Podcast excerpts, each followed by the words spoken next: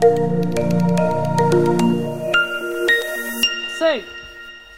welcome to our networking podcast series. Uh, to misquote James Brown, and for reasons that will become clear, today's episode is entitled It's a Human's World.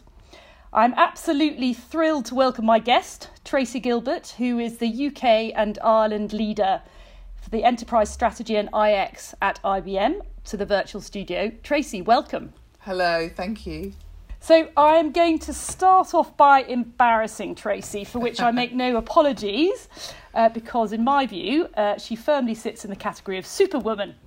I first met her when she kindly agreed to be a panelist for a webinar we ran last May for the NHS entitled Leading in a Crisis. As well as being a senior leader at IBM, she is also a single mother to two young boys aged 7 and 10. I believe that's, that's correct. Uh, was featured in Management Today 2020 as a power part timer, and also happens to be one of the founders of the Kids Connect app that secured 4,000 users in its first year, I believe. So, first of all, Tracy, in a nutshell, and let's deal with the human side of life at the moment, um, which is a theme for today. What is your secret to successful survival in lockdown? Yeah, I mean, I'd say I'd say it isn't a secret really, because I think one of the things I've had to just be really open about how I how I manage this all. Um, I think it's been about um, planning right? So just trying yep. to figure out what i need to get done each week. It's definitely been about partitioning stuff so just trying to to put stuff into compartments. And one of the biggest changes i've made to this lockdown rather than last lockdown where i think we all just tried to act like superheroes is i've changed the way that i work. So rather than four days a week i now work five afternoons and I concentrate on the boys and the homeschooling and all of the dramas around whether Google Classroom is working or I don't uh-huh. want to do the maths or I've had enough of Emperor Penguins. I deal with all of that in the kind of morning and then um, I do a bit of work but I don't take any meetings really until the afternoon. Brilliant. Um, and then also kind of lockdown, it makes the weekends a lot quieter because I'm normally running around taking boys to football and we really do concentrate on rest at the weekend. Fantastic. We really have got much more comfortable with rest. Wow. So that feels really simple. Uh, you know, you talked about compartmentalizing. So boys, work, rest. Gosh, that's a that's a great response. I need to listen to that a bit more. So, um, moving to the work bit, then, um, you're a you are a senior female leader um, in technology, which even today is perhaps still unusual. So, what's your journey been like? Yeah, I mean, so I I started off. I did I did um, computation uh, A level uh, at sixth form college, and I was one of only two girls then in a class of twenty five, and and a lot of the boys thought very differently to me. Right, they were really into their tech, and I'd done it because I thought it was interesting, and I'd had a Commodore sixty four when I was fourteen, and and I'd kind of I'd, I'd done all of that, um, and then I wanted to pursue a, a, a job in technology and I went to be a computer operator working shifts for a bank. Mm-hmm. And then I was only two women out of 18. Yep. And at that point, I did some programming as well. I wasn't a particularly great programmer. Um, and then I realised actually I did love technology, but what I really loved was the impact it had on people. Yep. Right. And what you used it for. And for me, the big trick to my career really was when I then made the transition between that kind of computer opera programming to being more in the business and being an enabler of technology.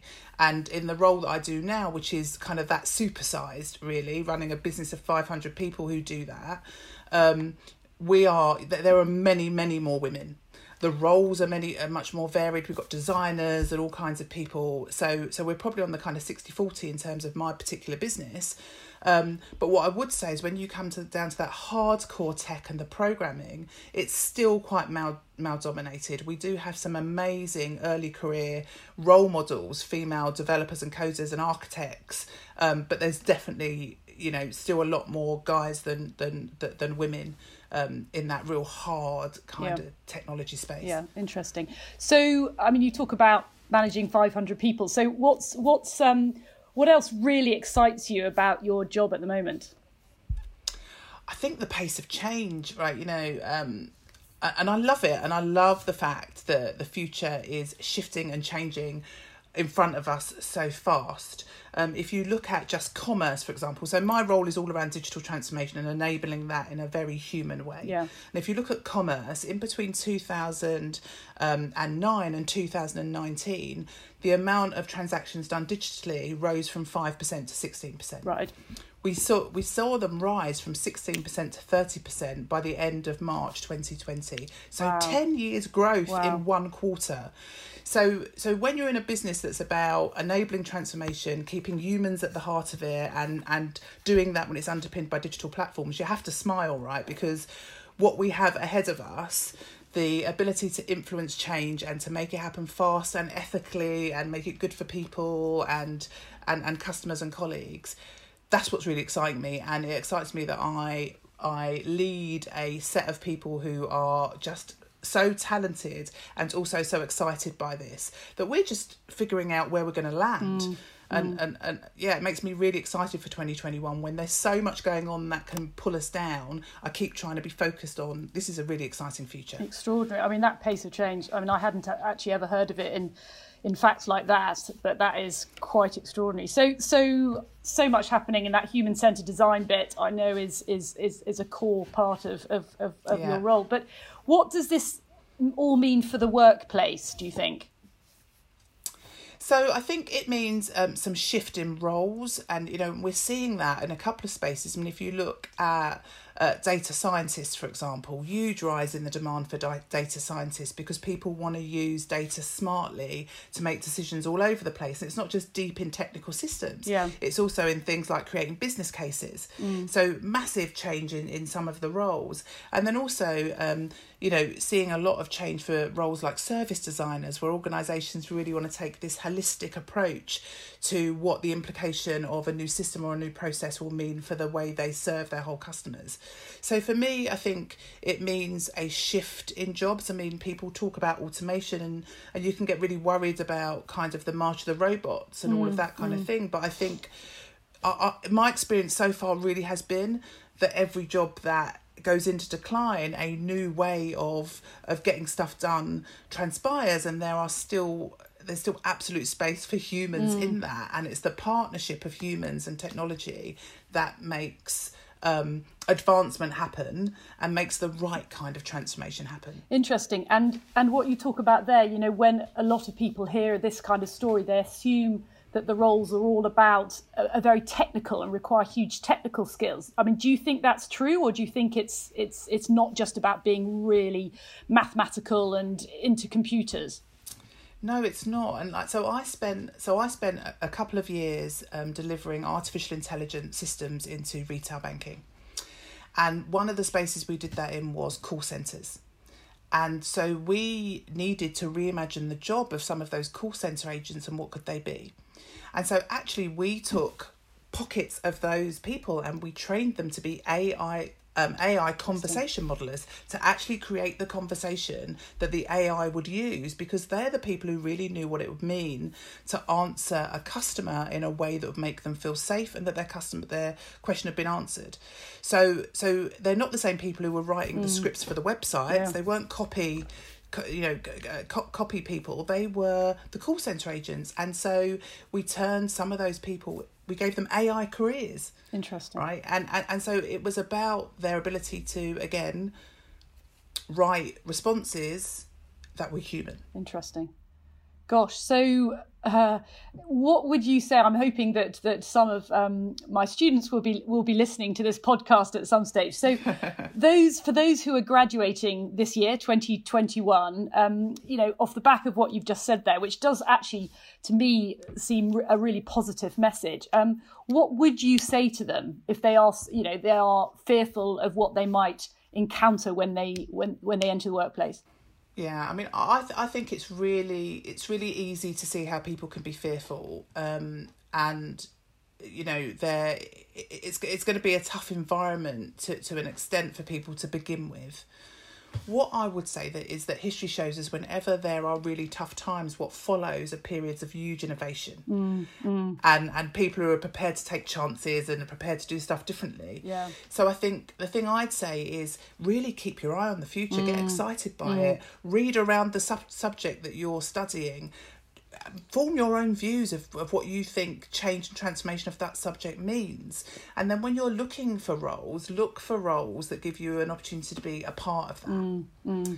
Because because I, I think I think we are in a tough space and, and all of us are a bit tired and you know it's easy to turn on the news and for it to be full of of, of kind of dark news if you Mm, like and you can doom scroll and all of that kind of stuff but I honestly you know I am as a business leader I'm really excited about the future and I'm really excited about things I don't even know about today Mm. happening within two years. Um, so I would say to your students really look to the future. As hard as it is just use your imagination to imagine what it could be like. The thing that you've studied what could people in five years time be writing about that thing and be part of it Fantastic. Right, thank you. That's a that's a great way to almost finish. But I I have to finish on some quick fire questions, um, Tracy. So so greatest achievement. uh, so i think it is having my children absolutely and I think it is achieving partner in one of the, lar- the world's largest IT companies without a degree and with a lot of social mobility. Fantastic. Biggest regret. Uh, not going to drama school. Oh, oh, there we go. Okay. uh, I'm going to make no excuses for the next question because I never tire of hearing people's responses. What would you say to your 18 year old self? One, uh, so, so two things. One, I'd say um, uh, you will, whenever you look back at pictures, you'll always think you look slim. so remember that. and and the second, and the second thing I would say to myself is that um, it is right to say yes to every opportunity, and that luck is actually just the combination of opportunity and saying yes. Fantastic. Um, and finally, I don't know if I'm going to get in trouble for asking this question. What does your boss not know about you that he should? Uh, so, and I'm not sure I want him to listen either. but the one thing I know, one thing he definitely doesn't know about me, which is in the first lockdown when I had no help at home and the two boys at home, I used to have to look for uh, opportunities to get the housework done. And his town hall, which went on for an hour, was when I used to clean the bathroom. Fantastic. That's called that's called multi-skilling. Only women can do it. Right. Because you are, I know, even though I haven't known you for that long, you are intensely modest. I'm not going to take that as your final answer. Um, give me something else that your boss really should know about you. um, so one thing uh, I don't think he knows about me is that I absolutely love creative writing and I'm a published author. Oh my goodness. Good. right. Well, that is fantastic, and um, I'm not gonna. I'm gonna wait. Um, there's going to be suspense because I'm not going to ask you the book. We can we can ask about that at, a, at another at a follow up podcast. Uh, Tracy, it has been an absolute privilege and pleasure to speak to you. Thank you so much for your time, which, um, as our listeners hopefully will have gathered is both scarce and precious. Um, I expect that you're an inspiration to many in IBM. You certainly are to, are to me, and um, you certainly should be to your bo- your two boys, which um, even if they don't get it now, they hopefully will do one day. Tracy, thank you so much. Thank you. Thank you. Thank you.